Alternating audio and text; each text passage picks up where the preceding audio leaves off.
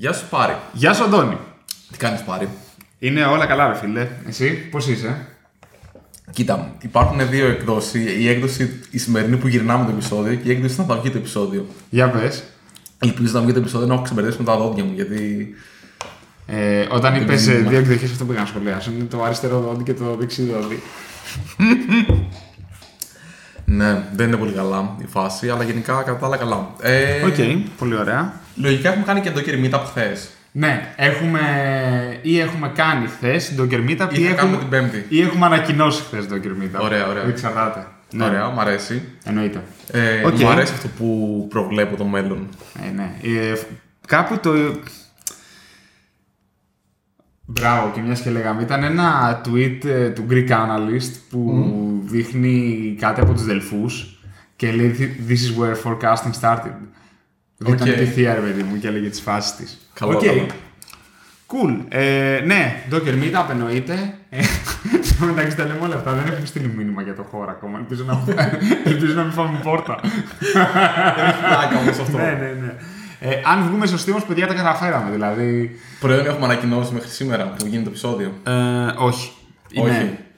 Είναι- Ε, θα δούμε. Ό,τι λέει το description, παιδιά. Ό,τι λέει το- όχι, εννοείται. Να το πούμε το προϊόν γιατί είναι διαθέσιμο, είναι online. Εντάξει, το έχουμε αναφέρει. Ε, το έχουμε αναφέρει ήδη. Volti.tools. Δεν ξαναστέλνετε κωδικό σε email, παιδιά που θέλετε να πάρετε από εξωτερικό άτομο που δεν έχει one password ή οτιδήποτε, κάποια credentials, κάποια ευαίσθητη πληροφορία. Είναι ό,τι πρέπει. Δεν θέλει και account για την ώρα, οπότε.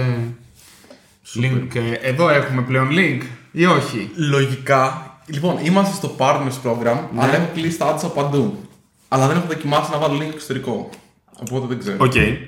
Ε, cool. Ναι, έχουμε προϊόν. Ε, δεν το έχουμε ακόμα. Βασικά είναι εκεί και λειτουργεί. Δεν έχουμε χτίσει όλο το marketing γύρω από εκεί. Αλλά όποιος θέλει να το χρησιμοποιήσει μπορεί και ήδη έχουμε νομίζω 140 μυστικά πρέπει ήδη να έχουν μοιραστεί μέσα από αυτό. Παραπάνω, αφού είναι Ναι, μια εβδομάδα μετά. όχι, τη στιγμή τώρα μιλάω. Δηλαδή μετά είναι εκατοντάδες, φίλε. Wow. Wow.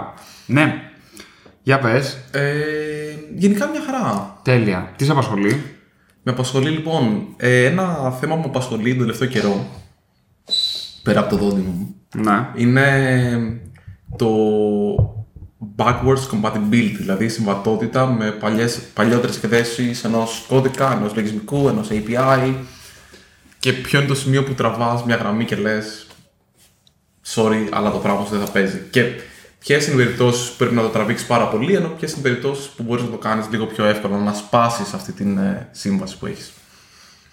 Ποια είναι η γενικότερη άποψή σου σε αυτό; Λοιπόν, με έχει απασχολήσει, ε, κατά βα- θα σου πω, ε, έχω διάφορες απόψεις γύρω από το θέμα, ανάλογα με το τι έχω μπροστά μου. Η πρώτη φορά που με απασχόλησε ήταν με το PlayStation.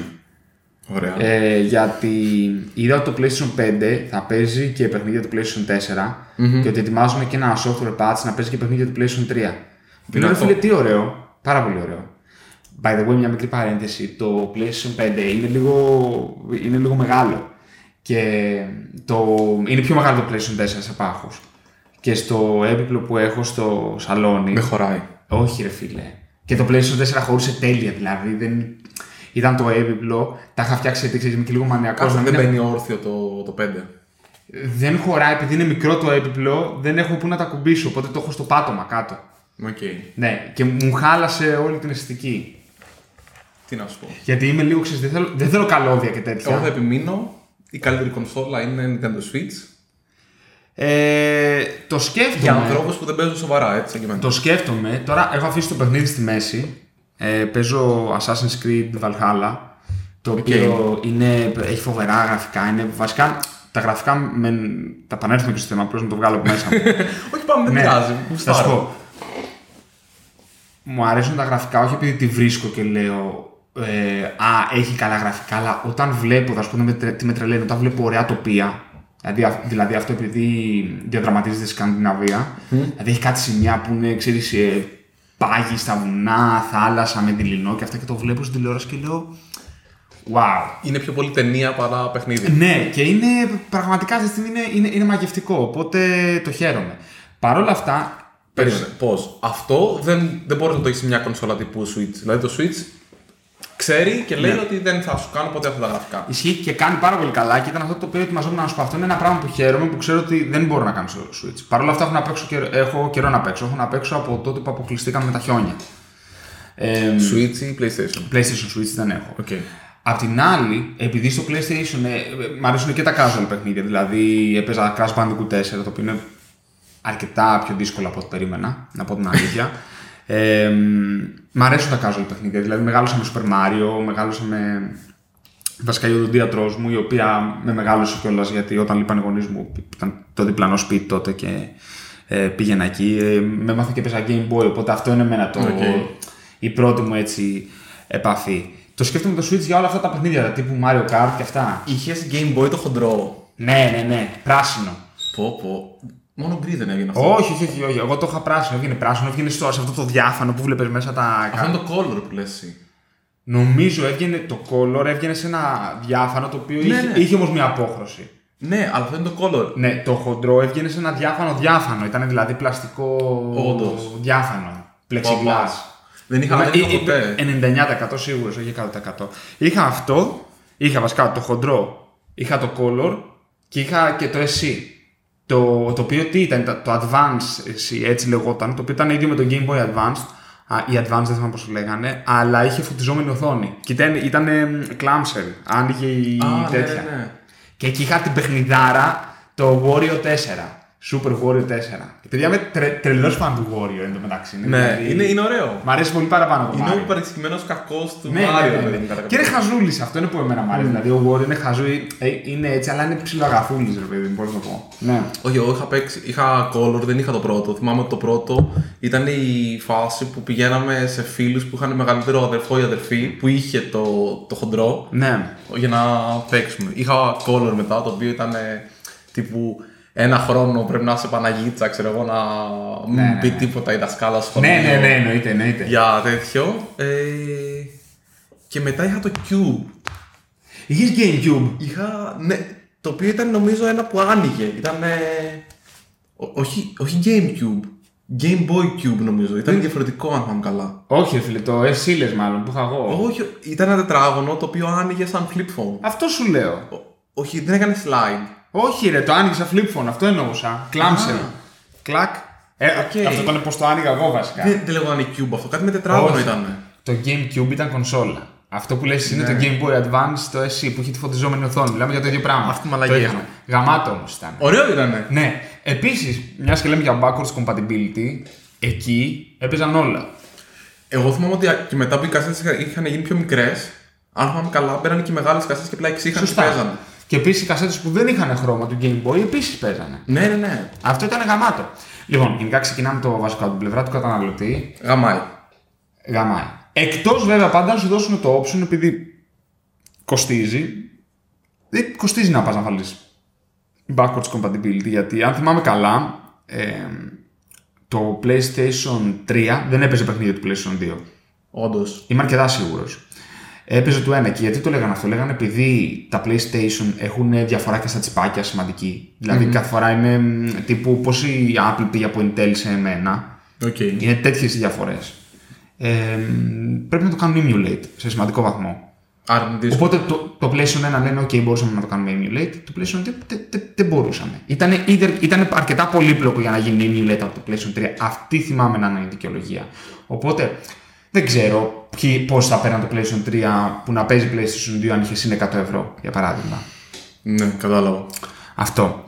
Ε, οπότε εξαρτάται το backwards compatibility ε, γιατί γήπεδο μιλάμε. Δηλαδή, εσύ πώς το σκέφτεσαι, σε βιβλιοθήκες, σε software, σε services, σε τι, σε Λοιπόν, pricing. Μ' αρέσει. Ω, κοίτα, αν δεις που θα βγει ωραίο επεισόδιο σήμερα από αυτό το θέμα που θεωρείς ότι είναι Βλέπεις. φλόμπα στην Το αρχή. θέμα είναι να δεις το... ε, το θέμα είναι να δεις το abstraction. Ναι.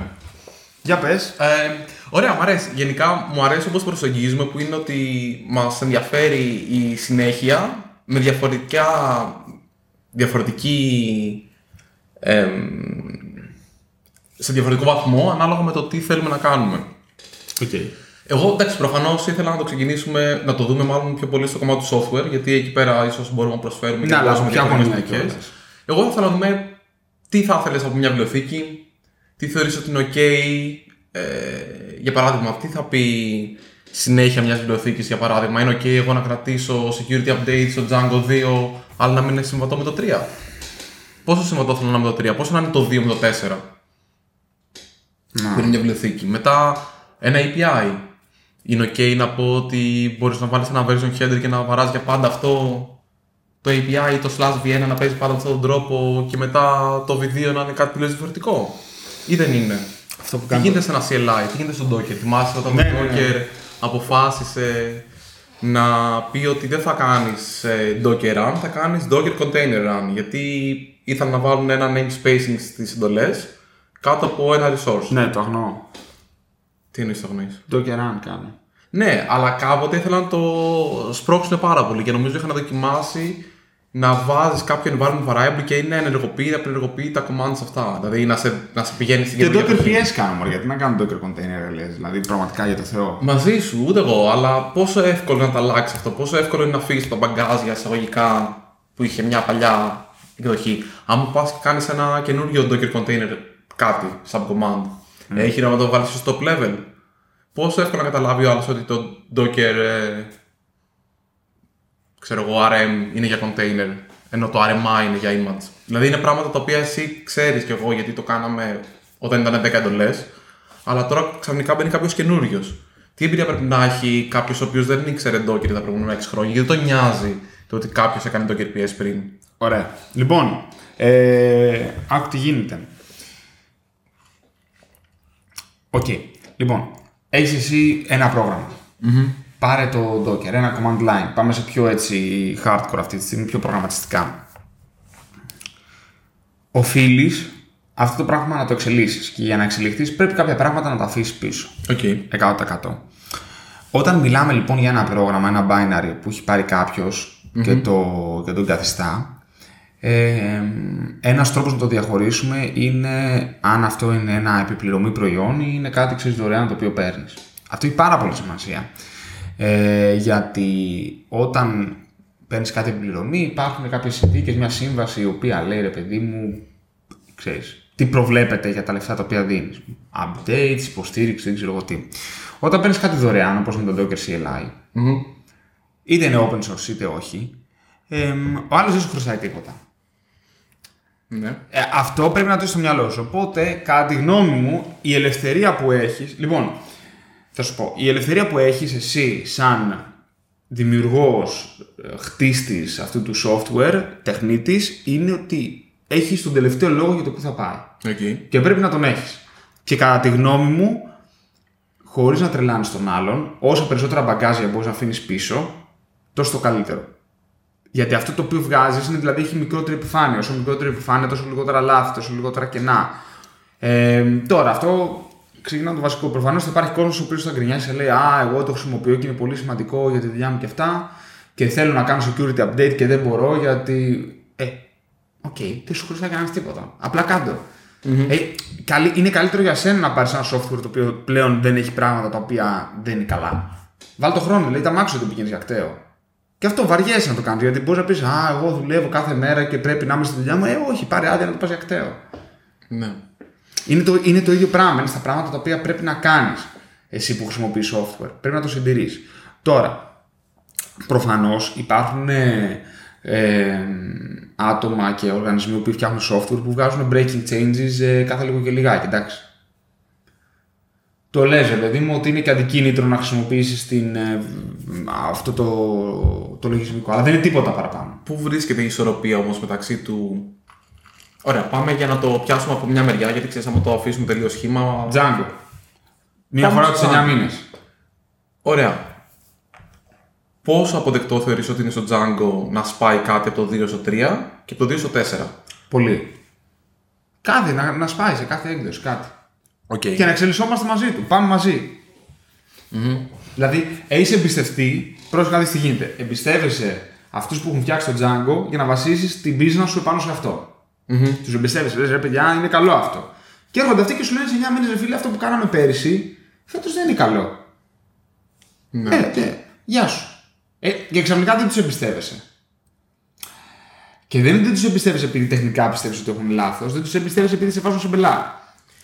Ναι, αλλά το θέμα είναι ότι, οκ, άμα εγώ θεωρώ ότι εκεί πέρα τα προβλήματα έρχονται στις δύο εξής ακραίες περιπτώσεις. Η πρώτη ακραία περίπτωση λέει: Έχω ένα, ένα application, ένα web app, το οποίο ζει χωρίς να γίνεται. Δηλαδή διατηρείται, αλλά δεν έχει μια ομάδα η οποία είναι από πάνω.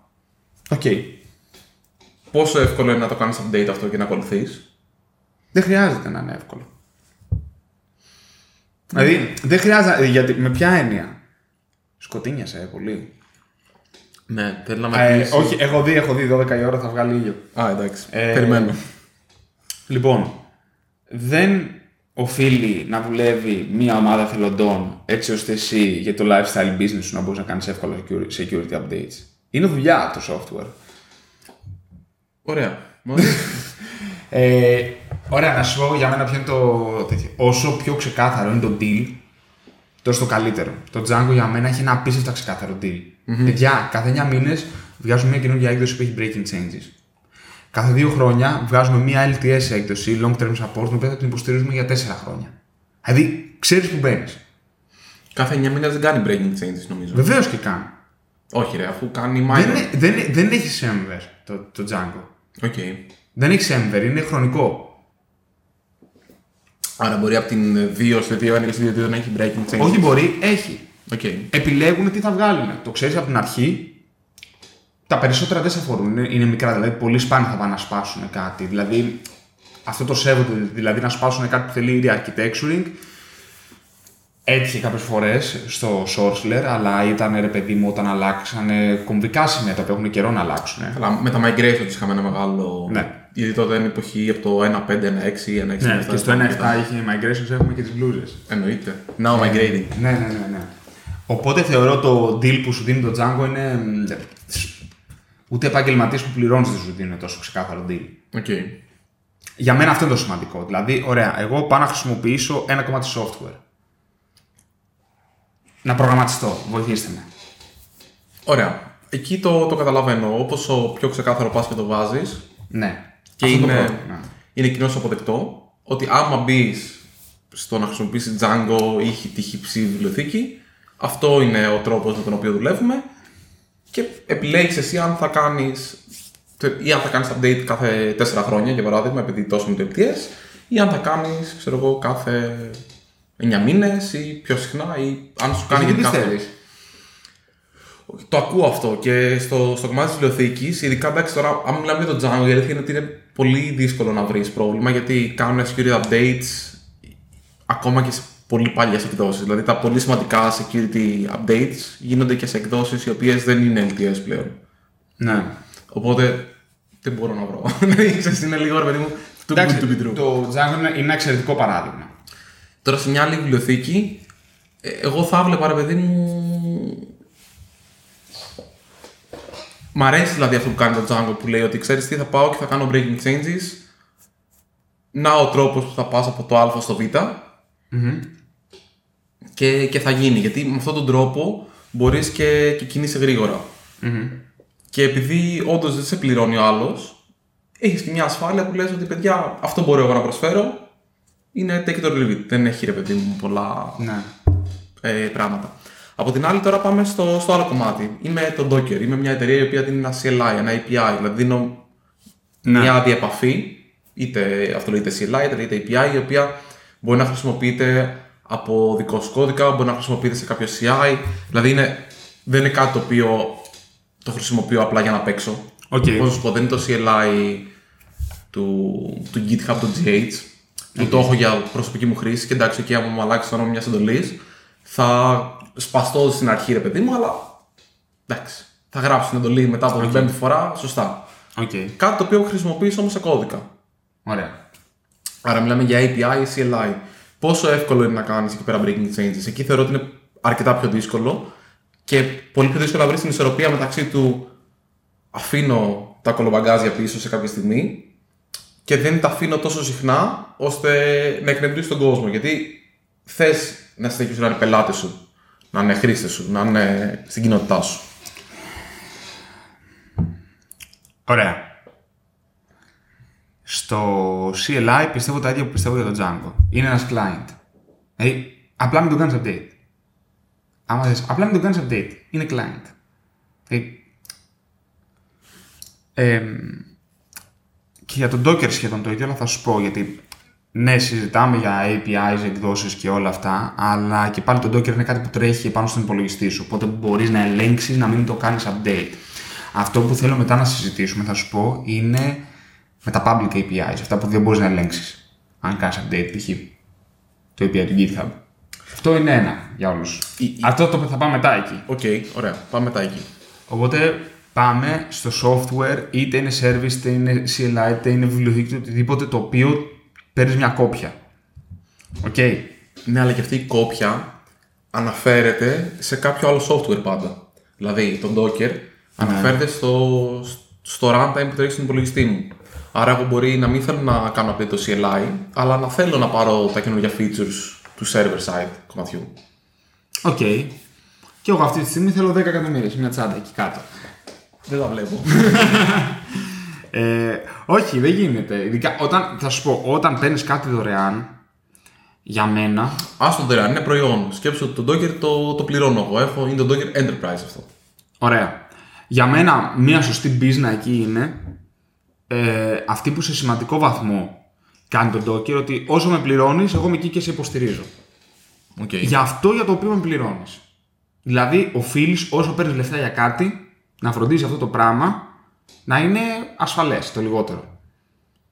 Οκ. Ε, μ, δεν θες άλλο να το υποστηρίζεις αυτό; Σταμάτα να παίρνεις λεφτά γι' αυτό. It's over. Δηλαδή, πώς κάποια στιγμή η Microsoft είπε, δεν παίρνω άλλα λεφτά για να κάνω support Windows XP. Ναι. Σταμάτα να παίρνεις λεφτά. Πάντα ATM. Πάντα, πάντα. Ε, Και το, όχι μόνο, ε, το τρελό ήταν ποιος μου το είχε πει. Νομίζω τα προηγούμενα μηχανάκια που βγάζαν τα εισιτήρια στο μετρό. Ναι, ήταν. Windows Vista. Vista. Και γιατί ήταν Vista, Α.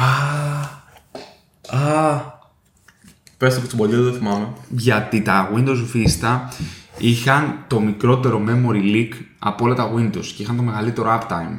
Και Ναι, ναι, τα λιγότερα μπράβο, δυνατά μπράβο. restart. Δηλαδή, αν, δεν, αν στα Vista πήγαινε να κάνει το οτιδήποτε, ε, ήταν τραγική η κατάσταση, όλοι το θυμόμαστε.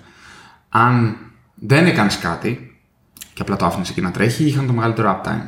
Οκ. Ναι, ναι, μπράβο, μπράβο. Ε, μ, οπότε μ, θεωρώ πως όσο παίρνεις λεφτά πρέπει να είσαι εκεί για τον άλλον. Ωραία. Πάμε λοιπόν. Πρέπει να σέβεσαι, συγγνώμη, ένα ευρώ παίρνεις ένα ευρώ. Είναι δουλεμένο αυτό το ένα ευρώ. Πάμε σε ένα παράδειγμα το οποίο με απασχολεί αυτή την περίοδο. Ωραία, έχεις ένα CLI. Ναι, Το οποίο είναι γραμμένο σε PHP, τυχαίο Ναι. παράδειγμα. οκ. Και θες να πας σε Go, γιατί πλέον δεν έχεις το, τα resources να γράψεις σε PHP, γιατί το CLI Οκ. έχει εξελιχθεί με αυτόν τον τρόπο και έχει βάλει και το, το surface το οποίο σε ενδιαφέρει στο CLI είναι το 25% για καινούριους πελάτες. Και έχεις και ένα 75% που είναι επειδή παλιά αναγκαστικά έκανες πράγματα παραπάνω από αυτά που. Οκ. Για, για χύψη λόγους δεν έχει σημασία. Έχεις ιστορικότητα. Πώς πας στο version 2 του CLI, στο version 3, 5, ένα, στο επόμενο version το οποίο είναι κάτι διαφορετικό και θα ξεκινήσει και θα, θα μείνει εκεί; Καταρχάς δεν ξέρεις αν θα μείνει εκεί. Θα μείνει εκεί για το πρώτο τρίμηνο. Ωραία, ναι. Πόσο ok είναι να πεις ότι άμα κάνεις upgrade το CLI στη version 2 δεν θα πάρεις αυτά τα 10 commands που ήθελες πριν ας πούμε. Τέλεια. Απλά το κάνεις. Απλά το κάνεις. το έχω σκεφτεί, ξέρεις τι, υπάρχει, υπάρχει τόσος πολύ γκρινιάρη κόσμος στο ίντερνετ, ο οποίος χρησιμοποιεί πράγματα που έχουν φτιάξει άλλοι στον προσωπικό τους χρόνο που θα μπορούσαν ξέρω, εγώ, να είναι με το παιδάκι τους αγκαλίτσα, ξέρω εγώ, και κάθονται και γράφουν Go και PHP και δεν ξέρω εγώ τι και τα χρησιμοποιούν τζάμπα. Και αυτοί οι οποίοι τα έχουν χρησιμοποιήσει και έχουν βολευτεί, θεωρούν ότι οι άλλοι τους χρωστάνε να, είναι, να συνεχίζουν να είναι βολεμένοι. Όχι. Okay. Πάρ' το. Θες να πάρεις την έκδοση 2. Τέλεια. Ξέχνα τα όλα. Η έκδοση 2 έχει μια εντολή η οποία λέει τι έκδοση είναι το CLI. Δεν κάνει τίποτα. Okay. ε, για παράδειγμα. Ναι, με τίποτα. Δεν ασχολείσαι. Λες στους άλλους παιδιά. Κρατήστε το παλιό όσοι θέλετε. Mm-hmm. Δεν, δεν θα χαλάσει. Εκεί είναι. Είναι ο, ο ίδιος κώδικας θα είναι και θα παίζει.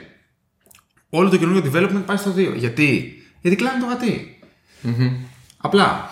Ναι, και δίνεις πάντα τη διαθεσιμότητα του Και ένα. πρόσεξε, εκεί καταλήγει, συγγνώμη, σε αυτό το οποίο έλεγε ο Παγώνης την πρώτη φορά που ήρθε. Έχεις λιγότερο άχρηστο software. Mm-hmm. Και άρα κρατάς διαθέσιμο το ένα ενδεχομένως για κάποιον ο οποίος θέλει να παίξει με το παλιό. Κατέβασέ το, εκεί είναι. Να.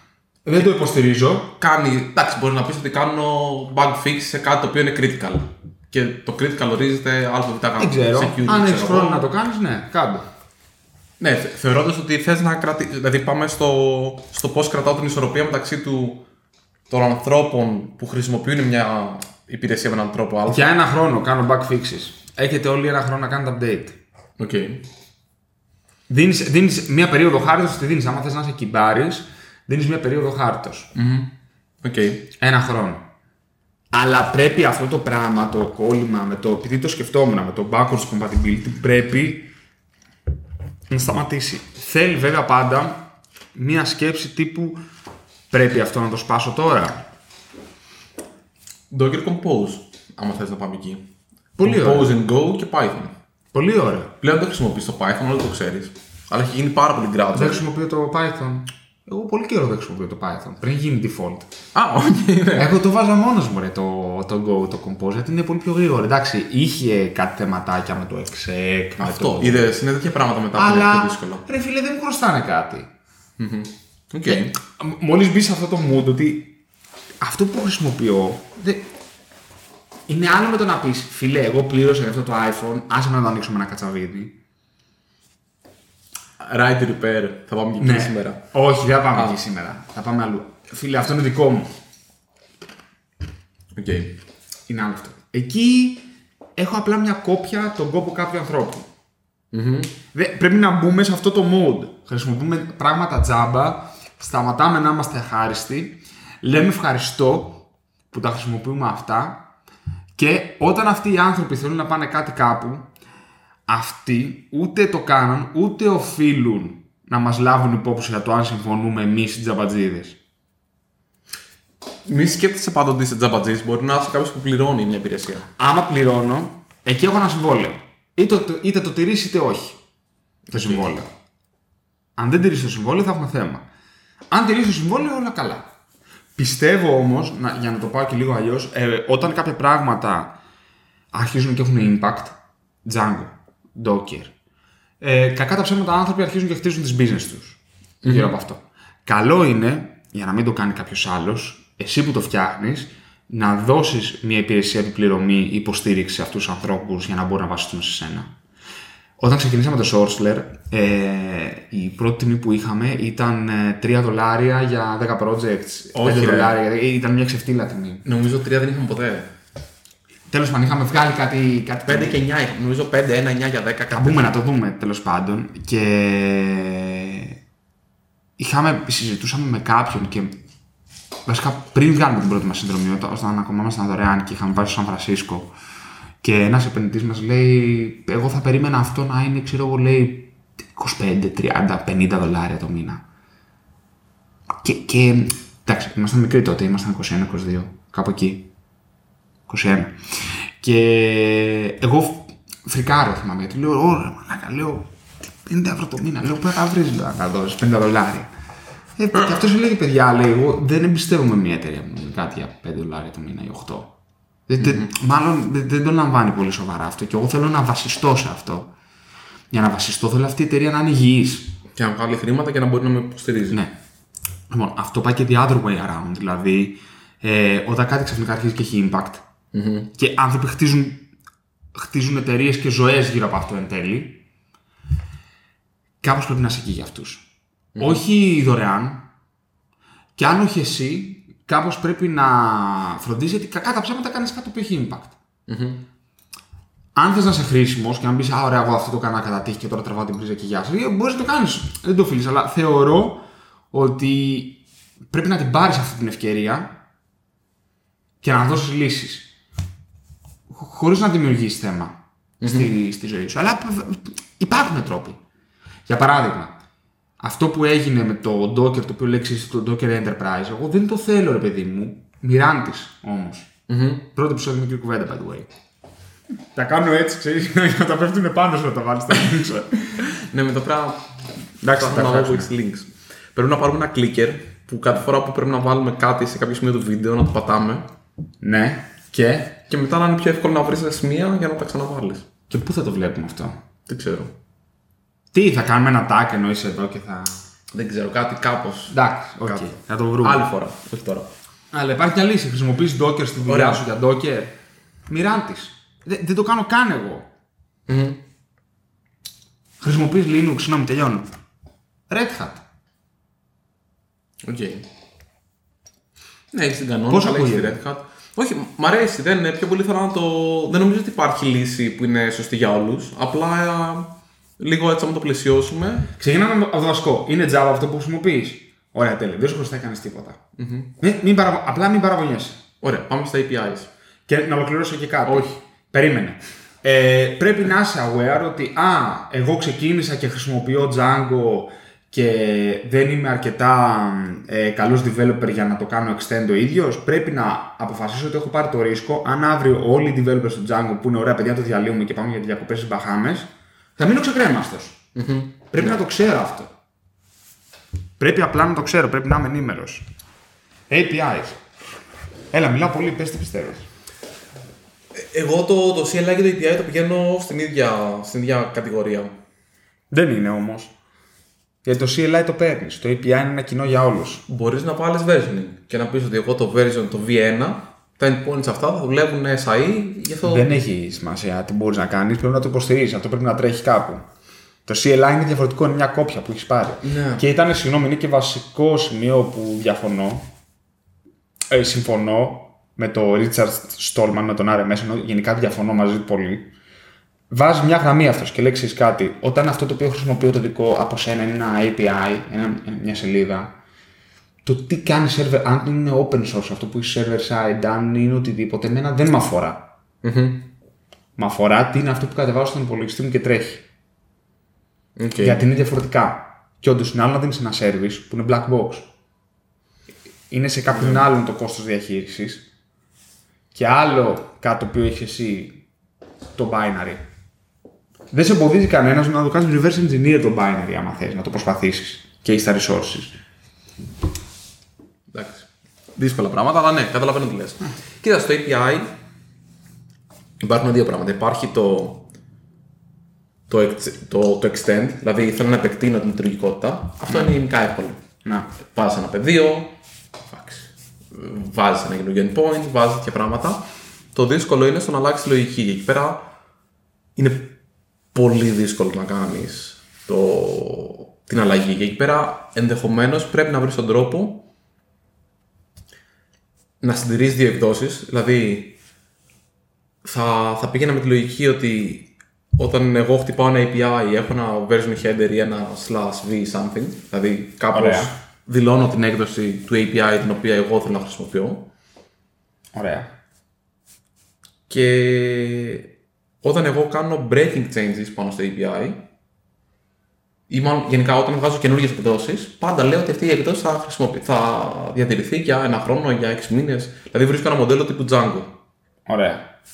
Και λέω θα καταλαβαίνω την έκδοση 1,5 για 9 μήνες, για ένα χρόνο, για 4 χρόνια, δεν έχει σημασία. Το πόσο μεγάλο θα είναι αυτό έχει να κάνει με το πόσο enterprise όχι enterprise είμαι εγώ, πόσο δωρεάν ή πληρωτό είναι το API. Δηλαδή αυτό το, το χρονικό νομίζω μπορούμε να το να θεωρήσουμε ότι είναι παρόμοιο με αυτό που λέγαμε μέχρι πριν ε, στη συζήτηση. Αλλά το, το πώς θα το κάνω είναι με version headers. Και μετά ξεκινάω εγώ και διατηρώ κάπου ε, την πληροφορία του ποιος χρησιμοποιεί εκδόσεις οι οποίες δεν είναι η τελευταία έκδοση. Οκ. Δηλαδή, μπορώ εγώ για παράδειγμα να πω ότι φέρνουμε πάντα το latest API, άρα λοιπόν εγώ είμαι latest and greatest, ή μπορώ να λέω ότι φέρε μου την συγκεκριμένη έκδοση του API. Άμα εγώ χρησιμοποιώ μια έκδοση του API η οποία είναι πάνω από τρεις μήνες παλιά Ωραία. ή έχει βγει η επόμενη της τρεις μήνες τώρα, μπορώ εγώ να σου στείλω ένα email και να σου πω Φίλε, χρησιμοποιείς παλιά έκδοση, το ξέρεις. Δες τις αλλαγές που έχουν γίνει από εδώ μέχρι εκεί. Από την νόμο. Για πες. Αν έχεις versions, πρέπει να είναι version το path. Πάντα. Ναι, ναι, οκ. Άσε το latest, να μην υπάρχει. Μόνο κακό κάνει. Έστω, ναι, ρε παιδί μου, οκ. Είναι version το path. Και κάθε φορά που εγώ βγάζω. Εντάξει, προφανώς δεν πας στο API σε κάθε βελτίωση που κάνεις και βάζεις καινούργια έκδοση. Αλλά μπορώ να έχω ένα version που να λέει ότι με το που αλλάξω το σχήμα και βγάλω καινούργιο JSON, αυτό είναι μια καινούργια έκδοση στο API. Οκ. Ε, Ή με το που αλλάξω τη λειτουργικότητα. Δηλαδή μπορώ να. Ωραία. Λοιπόν, το πάω. Καταρχάς δεν πιστεύω ότι πρέπει να υποστηρίζεις για πάντα τα versions που έχεις. Δεν είπα για πάντα. Είπα ότι έστω λοιπόν ότι οτιδήποτε είναι μη breaking, δηλαδή βάζω ένα καινούργιο endpoint, επεκτείνω ένα document, κάνω τέτοια πράγματα, δεν αλλάζει η έκδοση. Κάποια στιγμή εγώ πρέπει να έχω τη δυνατότητα να πετάξω τα μπαγκάζια. Βγάζω το V2 του API και ορίζω ποια είναι τα 5, 10, 15 endpoints τα οποία έχουν διαφορές και τι διαφορές είναι αυτά. Το βάζω αυτό κάτω και το γράφω. Ωραία.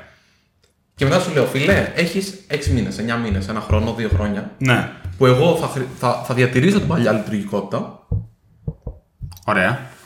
αλλά εσύ θα πρέπει να χρησιμοποιήσει την καινούργια. Και κάθε φορά που χρησιμοποιήσει την παλιά, εγώ θα λογκάρω και θα λέω αυτό το API key που ανήκει σε αυτό το χρήστη, χρησιμοποίησε την παλιά έκδοση του API.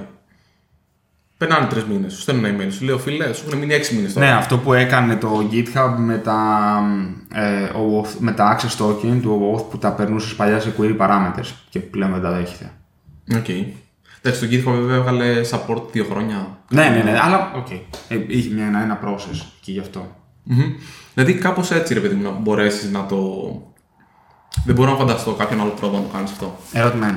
Αυτό το API το χρησιμοποιείς τζάμπα ή πληρώνεις; Αν το χρησιμοποιείς τζάμπα, έχεις απλά κάνει. Τους λες, παιδιά, αύριο θα κάνω αυτό. Το Ναι. κατεβάζεις για δύο μέρες, γιατί Ναι, βαριέσαι ναι. να κάνεις zero downtime update. Ωραία.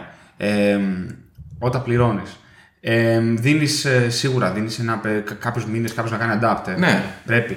Ε, πρέπει να βγάλεις ένα guide το οποίο θα είναι για πάντα online. Θα σου πω τι εννοώ. Ε, το οποίο θα λέει migrating from 1 to 2. Αυτά πρέπει να είναι για πάντα online γιατί είναι και φθηνό. Δεν είναι τίποτα. Είναι ένα HTML αρχείο είναι. Δεν πρέπει να πέσει ποτέ από το ίντερνετ. Έτσι ώστε τι, κάποιος να μπορεί να πάρει την έκδοση 1 στην έκδοση 200.000 και να μπορεί να κάνει όλο το. Κατάλαβες. Γιατί είναι φθηνό Δεν το είναι μόνο η Xagai. δικιά σου πληροφορία. Φαντάζομαι είναι πληροφορία που ενδεχομένως έχει χρησιμοποιήσει κάποιος άλλος να φτιάξει μια βιβλιοθήκη που χρησιμοποιεί το API σου. Σωστά. Ε, blog posts. Είναι δηλαδή πολλά τα πράγματα, δεν είναι τόσο απλό. Σωστά. Ε, και πρέπει, πιστεύω, πάντα. Ωραία, ξεκινά, ξεκινάμε με το βασικό API, τα versions αποκλειστικά και μόνο στο path. Να τελειώνουμε με αυτό. Δηλαδή, όχι άλλα versions, headers. Ναι. Οκ. Ε, η- έτσι ώστε το URL από μόνο του να υποδεικνύει κάτι. Δηλαδή, Μαζί οκ, σου. λοιπόν, οπότε καταργείς το V1, βάζεις ένα route ε, αφού το καταργήσεις στον ε, τέτοιον, στον ε, load balancer στο web server ότι έχεις μπροστά που επιστρέφει ένα error message και λέει λοιπόν παιδιά έχει καταργηθεί αυτό, δείτε σε αυτό το link πώς να κάνετε upgrade. Και αυτό μένει για πάντα online γιατί είναι φθηνό. Ναι, ό,τι είναι slash v1 κάτι. Ναι, και ό,τι, ναι, και ό,τι είναι φθηνό μπορείς να το κρατάς για πάντα online. OK. Και φθηνό είναι μια σελίδα HTML και ένα route το οποίο λέει ότι αυτό δεν λειτουργεί και κοίτα εκεί. Λοιπόν, Οκ. κλείσαμε με αυτό. Ε, Τα έχουμε λύσει όλα δηλαδή. ναι, για μένα σωστό είναι εφόσον έχεις μεγάλο impact να μπορείς και με κάποιο τρόπο να δώσεις πληρωτό support για να βοηθήσει κάποιους. Στην, στην ε, μετάβαση εννοείς. Ναι. Πρέπει να πάρεις λεφτά γι' αυτό. Μαζί σου. Γιατί κάποιοι έχουν χτίσει businesses πάνω σε αυτό. Και καλό είναι να μπορείς να τους βοηθήσεις με τα λεφτά τους να πάνε ένα βήμα μπροστά μαζί σου. Να τους κονσαλτάρεις, όχι να τους κάνεις εσύ το τέτοιο. Αλλά να σου πούνε, ξέρεις τι. Λοιπόν, ωραία, αλλά πάρε 500 ευρώ να μιλήσουμε μία ώρα, να με βοηθήσεις να βγάλω ένα πλάνο. Πιστεύω ότι πρέπει να το δώσεις. Ποιες είναι οι αλλαγέ, ποιες είναι σημαντικές. Πιστεύω ότι είναι ανθρώπινο να το κάνεις αυτό. Ναι. Εμ, θα σου πω τι σκεφτόμουν από τη στιγμή που. και είναι κάποια API changes τα οποία κάποιες, κάποιες αλλαγές τις οποίες πρέπει πάντα να τις κάνεις και τις σκεφτόμουν εγώ. Εσύ μιλούσε για εκδόσεις, ε, ένος για παράδειγμα API και τώρα σκεφτόμουν ένα άλλο θέμα που προέκυψε ε, τα τελευταία ένα-δύο χρόνια που είναι για παράδειγμα upgrade το TLS. Και σκεφτόμουν ποιους αλγόριθμους κρυπτογράφησης υποστηρίζεις το web browser σου και πότε σταματάς να τους υποστηρίζεις; Γιατί και αυτό είναι μια έκδοση. Σου λέει: Εγώ πλέον παίζω με TLS 1,3 ή με TLS 1,2 ή. Πάλι, πάλι πας στο φάσμα και λες πόσο σημαντική είναι η ασφάλεια σε αυτή τη σύνδεση. Ναι. Δηλαδή, άμα τα δεδομένα που κατεβάζεις είναι το τελευταίο βιντεάκι στο TikTok, Ναι. φαντάζομαι ότι δεν θες πιο πολύ να έχεις μεγαλύτερο κοινό και ενδεχομένως λίγο μικρότερη ασφάλεια. Γιατί, εντάξει, αντί να δείξεις τη φάτσα σου, δείξεις τη φάτσα μου. Γιατί Ναι. κάποιος έκανε OK. man in the middle. Browser Αν είναι compa- τράπεζα, Αν είναι τράπεζα, ναι, οκ. ίσως θες να πας και να το κάνεις πιο strict. Browser compatibility, πώς το βλέπεις; Εκεί, πα- δηλαδή σε όλα αυτά πάντα προσπαθώ να δω ποιο είναι το φάσμα. Πάλι το φάσμα εκεί πέρα είναι πόσο enterprise είναι ο άλλο. Για παράδειγμα, ο Internet Explorer είχαν πάρα πολύ μεγάλο θέμα γιατί είχαν χτίσει εφαρμογές πάνω σε αυτόν. Παναγία με τον Internet Explorer. Και δεν υπήρχαν. ε, Άμα ήταν software που έπρεπε να παίζει στον ίδιο υπολογιστή που, που έπαιζε και το άλλο, έπρεπε να παίζει σε Internet Explorer. Δεν το πιστεύω ότι το έχουμε γλιτώσει αυτό, αλήθεια σου λέω.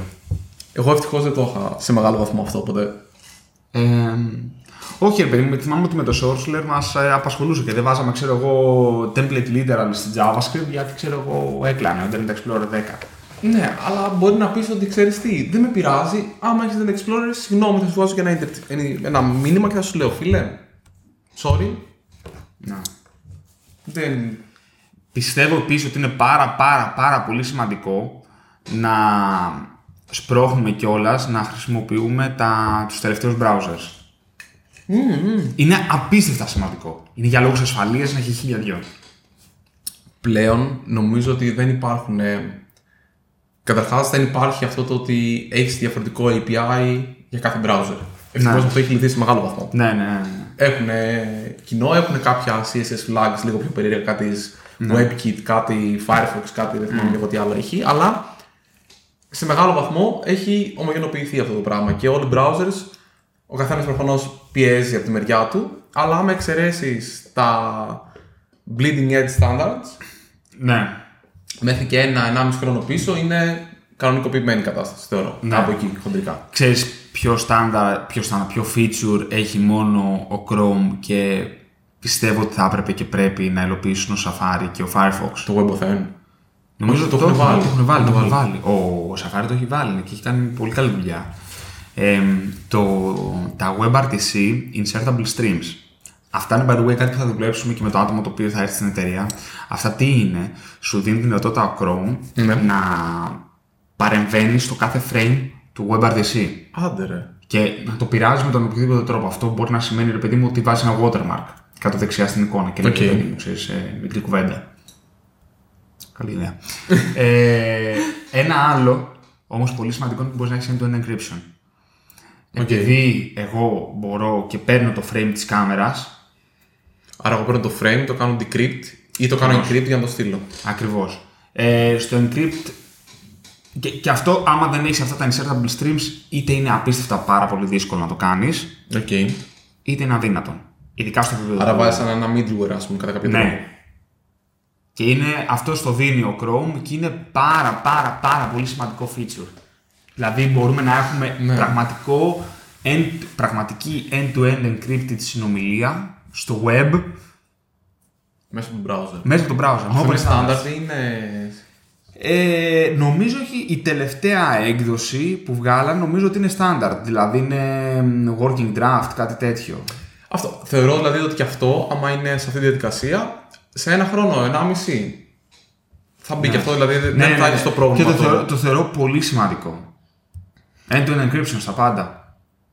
Ωραίο. Ναι, γιατί. Βόλτη. Βόλτη, βόλτη, βόλτη, εννοείται. Και αυτό είναι φοβερό για παράδειγμα. Αυτιά, αυτό πριν, δεν ξέρω, πριν πέντε χρόνια δεν θα μπορούσαμε να το κάνουμε. Πριν τρία χρόνια δεν ξέρω αν θα μπορούσαμε να το κάνουμε. Ναι. Κάναμε ένα προϊόν το οποίο κάνει end-to-end encrypted secret στο browser και παίζει παντού. Το web crypto δεν ήταν πολύ standard πριν από 2-3 Όχι. χρόνια. Και ξέρεις, βλέπεις πολλά πράγματα και λες, έλα μωρ τώρα, είναι σημαντικό αυτό. Τώρα τελευταία παίζουμε με web Bluetooth. Και λέω, ξέρεις, είναι σημαντικό μου αυτό να κάνω. να έχω Bluetooth μέσα στο browser. Ναι, βεβαίως. Γιατί το browser πρώτα απ' όλα είναι ένα sandboxed environment. Ναι, αυτό γενικά είναι πολύ καλό. Και να μιλάς με περιφερειακά. Αυτό σου ανοίγει. μπορείς να κάνεις strong authentication, μπορείς να κάνεις πολλά πράγματα. Καλά, και με τη WebAssembly γενικά έτσι πως Ναι. φαίνεται, φαίνεται. Είναι πιθανό να πάει. Η φάση είναι κατεβάζω μια εφαρμογή, την τρέχω containerized πάνω στο browser tab και Το έχει είναι- πει ο Solomon Hykes ότι είναι μ, το culmination των Docker containers για τον end user, ας πούμε, κάπως είναι η WebAssembly, κάπως έτσι. Οκ. Χρησιμοποίησα περίεργες λέξεις. Δεν πειράζει. Ναι. Εμ, οπότε, εμ, Από πού ξεκινήσαμε. Από τα, απ' τα, απ' τα APIs. Από τα APIs, ναι. Θεωρώ ότι εκεί θέλει μια συνειδητοποίηση μόνο παραπάνω ότι ωραία φίλε έκανα κάτι το οποίο το, χρησιμο- το χρησιμοποιούν 100.000 άτομα. Ε, οκ. Ας προσέξω λίγο εδώ πώς θα τους χαλάσω τη μέρα. Κοίτα, στο, στο πόσο backwards compatibility θα κρατήσεις υπάρχουν δύο στρατόπεδα. Τουλάχιστον δύο στρατόπεδα μάλλον. Υπάρχει το κρατάω όσο περισσότερο μπορώ backwards compatibility. Εγώ θεωρώ ότι πρέπει να κρατήσεις ένα καλό migration period και να δώσεις ένα πολύ καλό migration path. Ναι. Πώς σου φαίνεται αυτό το οποίο κάνει το Basecamp με τα προϊόντα του; Περίεργο είναι γενικά. Τι κάνει, βγάζει ένα προϊόν, το κρατάει για πάντα και όταν έρχεται η ώρα να κάνει πολλά καινούργια features που αυτό αλλάζει αρκετά, είναι καινούργιο προϊόν. Δηλαδή είναι Basecamp, Basecamp 2, ξέρω εγώ, Basecamp 3 και πάει λέγοντας. Δεν δέχεται νέα sign-ups στα παλιά και δεν ξέρω εγώ τι. Αλλά security, Ναι. διατήρηση είναι και αυτό ζώρικο, δεν είναι εύκολο. Αυτοί νομίζω, Είναι για κάνουν, πάντα. νομίζω αυτοί κάνουν μέχρι και bug fixes κάνουν στα παλιά προϊόντα. Ε, αλλά παίρνουν λεφτά για αυτά. Ναι. Αλλά παίρνουν λεφτά. Αλλά δεν έρχονται να σου χαλάσουν τη μέρα και να σου πούνε ότι. Δεν το κάνει βέβαια κάθε χρόνο. Δηλαδή στα 15 χρόνια, πόσο είναι 20 χρόνια εταιρεία, έχουν κάνει τρία, τρεις ναι. εκδόσεις του Basecamp. Ναι. Και πάνε για τέσσερα, η οποία μάλλον έχει πάει στο. Όχι, αυτή, όχι, απλά είναι τέτοιο. Αυτό είναι, το, αυτή είναι η πρώτη φορά λέει, που το 3 θα το κάνουν 4. Θα κάνει swap. Α, οκ. γιατί δεν έχει breaking changes στην ουσία. Απλά θα είναι τόσο αρκετά αυτά τα οποία θα προσθέσουν που είναι σαν καινούργιο προϊόν, ρε παιδί μου, οπότε θα το ονομάσουν έτσι. Οκ. Αλλά δεν έχει breaking changes από ό,τι κατάλαβα. Πες το. Αισθάνομαι ότι δεν θα πάει καλά αυτό, αλλά ναι. Δεν ξέρω, πάντως το Hey είπαν ότι. Γιατί έβλεπα, θα το προτείνω και μετά το podcast, ε, είναι λέει, το fastest growing ε, το product που είχαν ποτέ. Και σχολίασε ο Jason Fried ότι την πρώτη μέρα που το βγάλανε, το 35% αυτών που το δοκιμάσανε πληρώσανε κιόλας εκείνη τη στιγμή για να πάρουν έκδοση. Λίγο NFT μου κάνει εμένα, να ξέρεις αυτό. Δεν ξέρω. Είναι κλικέ προϊόν. Εγώ δεν, δεν στηρίζω. Κοίταξε, σου είπα ότι το 35% δώσαν από 100 δολάρια εκείνη τη μέρα. Είναι ένα fact. Ναι. Αυτό πάντως που μου έκανε εντύπωση που είπε και είναι το ότι του έλεγε ο Jason Καλακάνης ε, κάπως καταλήξανε στο ότι προβλέπεται να έχουν κάποιους δεκάδες χιλιάδες χρήστες ρε παιδί μου τους πρώτους μήνες ε, επιπληρωμοί πελάτες και είπε ο Jason Fried ότι ναι δεν είναι πολύ καλό business αυτό θέλει πολύ παραπάνω και του λέει ο άλλος τι λέει, ναι λέει γιατί εμ, όλοι αυτοί, οι οποίοι στην ουσία αντιστοιχεί ένα 8 δόλαρο το μήνα ο καθένας, έχουν support requests πολλά. Και αν θες να κάνεις, ναι, και αν θες να κάνεις καλό support request στο B2C, γιατί είναι στην ουσία το πρώτο B2C που θα, είναι πραγματικά δύσκολο, λέει. It's not a good business. Ε, Κάνε καλύτερο προϊόν. ναι, προφανώς ρε παιδί μου. Απλώς σου λέω ότι αν εσύ θε όντως, γιατί λέει εμείς παλεύουμε να απαντάμε σε μία ώρα στα πάντα. Ε, αν θες να δίνει μια καλή υπηρεσία με καλό support ε, ανθρώπινο, το B2C είναι δύσκολο. είναι πολύ πιο δύσκολο και γι' αυτό βλέπεις εταιρείες οι οποίες πάνε full B2C. Η Google δεν τους βρίσκει στο support. Ενώ Ναι, Ο- αυτό σχολίαζε κιόλας. Και σχολίαζε ότι ένα από τα μεγάλα, μεγάλα του προβλήματα με το Apple Pay που θέλαν να τους υποχρεώσουν να βάλουν Apple Payments ήταν ακριβώς αυτό. Ότι εμείς, ρε παιδί μου, άπαξ και χρησιμοποιεί Apple Payments για όλα τα billing issues, για τα θέματα με το billing, πρέπει κάποιος να, μιλ- να, μιλ- να μιλήσει με την Apple. Η OK. Apple λέει, μπορεί και να μην σου απαντήσει, αλλά αν σου απαντήσει παίρνει πέντε μέρες. Σίγουρα πάνω από δύο. Οκ. Εμείς λέει θέλουμε να απαντάμε σε μια ώρα γιατί θεωρούμε ότι αυτό είναι το σωστό στο οποίο μας πληρώνει. Δεν μπορούμε να τη δώσουμε αυτή την υπηρεσία. Με αυτόν τον τρόπο. Εντάξει, Φαντάζομαι όμως, ρε παιδί μου, έχεις ένα dashboard που βλέπεις τι έχει γίνει στο billing του Apple Pay. Όχι, αυτό σχολιάζει. Είναι πολύ, δεν, μπορείς να, δεν μπορεί να κάνει hook το Apple Billing επάνω στο δικό σου σύστημα. Δεν έχουν APIs και τέτοια πράγματα. Δηλαδή δεν είναι εύκολο να δώσεις refunds, να εκπτώσεις, όλα αυτά δεν μπορείς. Οκ. Ναι. Δεν ξέρω. Το πάσα. Αλλά σχολίαζε ακριβώς αυτό τέλος πάντων ότι το B2C είναι ένα διαφορετικό τέρας που είναι το να δώσεις υποστήριξη εκεί. Είναι... Θε, Θέλεις μεγάλο scale και είναι πολύ δύσκολο. Ναι, είναι, είναι ζόρικο γενικά το, το B2C. Γενικά το B2C θα έλεγα ότι είναι δύσκολο. Γιατί ενώ ρε παιδί μου η, το μεγάλο που μπορείς να κάνεις είναι πολύ πιο όμορφο και γρήγορο Ναι. και λοιπά. Έχει πόνο. Και δεν, δεν είναι εύκολα τα πράγματα. Ε, Θέλω να το κάνουμε αυτό κάποια στιγμή, δηλαδή ένα προϊόν B2C. B2C όμως legit B2C, όχι για developers, για, για όλους. Οκ. Το Volt θα μπορούσε να ήταν κάτι τέτοιο. Ε, αλλά να είναι ξέρεις, marketed έτσι αρκετά. Το θεωρώ αρκετά. Έχουμε καταρχάς B2C προϊόν. Έχουμε B2C προϊόν, παιδιά. Να το προτείνουμε στο τέλος. Ναι, και τώρα. Αλλά ναι, και τώρα, παιδιά, λοιπόν, άμα έχετε καθαριστήριο, βασικά θέλετε να στείλετε ρούχα καθαριστήριο και δεν προλαβαίνετε να πάτε, sparkling.gr. Ναι. Τα παραγγείλετε όλα από εκεί. Μπομπάτο. Ναι, ναι, ναι, ναι. Έρχονται, τα παίρνουν από το σπίτι σας, τα φέρνουν και είναι όλα πολύ ωραία. Ε, Σε όλη την Αττική. ναι, σωστό. Ή σε όλη την Αθήνα.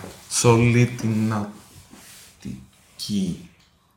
Τέλος πάντων, παιδιά, άμα είναι να θα το πει. Εκεί πέρα είναι και λίγο ο ορισμός του τι θεωρείς Αθήνα και τι θεωρείς Αττική. Δηλαδή, δεν ξέρω αν φτάνουμε μέχρι τη Μαγούλα, ρε παιδί μου, αλλά νομίζω ότι κάποιες παραγγελίες που ήταν πιο μεγάλες, πιο Οκ. έξω, τις κάνουμε απλά διαχειριζόνται λίγο πιο. Manual. manual. Ναι. Cool. Ε, γενικά δύσκολα πραγματάκια. Ναι, λοιπόν, backwards compatibility, wrap up. Τι, α, π- πες μου τη γνώμη σου μέσα σε μία πρόταση.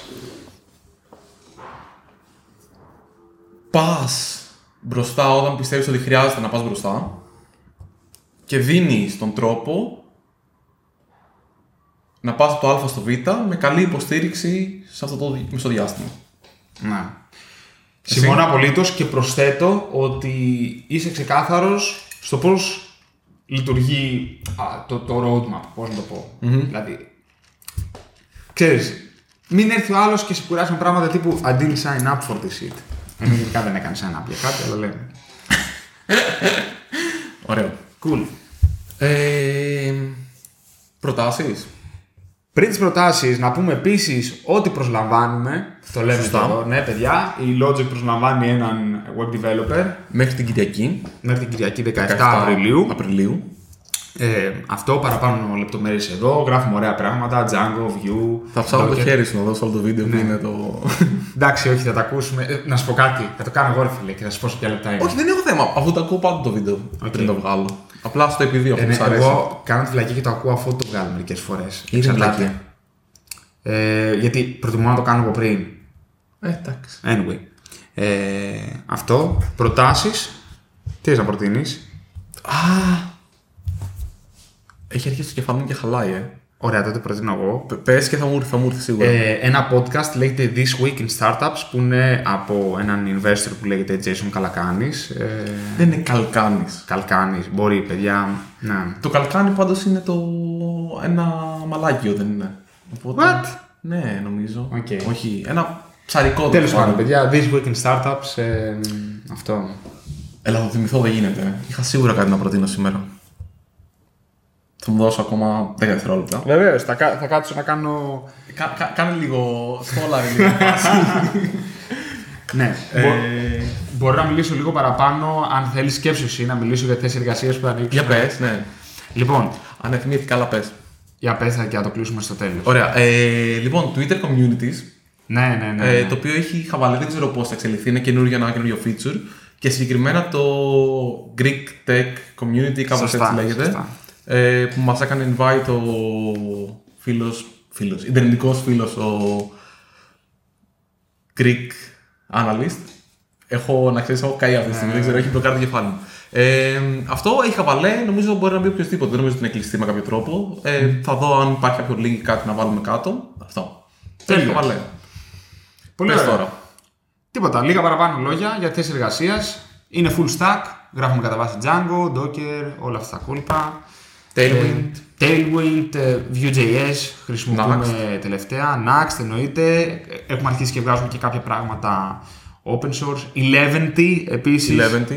Για, το, Για ε, για, τη- static. για τη μικρή κουβέντα, .fm και γενικά για static πράγματα. Θα δουλέψουμε σε projects όπως το Remote Work Cafe, το Volty, το Sparkling, ένα κάνω ωραία πράγματα. Και τα υπόλοιπα που έρχονται και δεν έχουμε πει ακόμα. Φανταστικά. Έτσι δεν είναι. Τέλεια. Λοιπόν, πού μας βρίσκουν, Μικρή κουβέντα.fm καταπληκτικά. και μέχρι την άλλη εβδομάδα. Τα λέμε.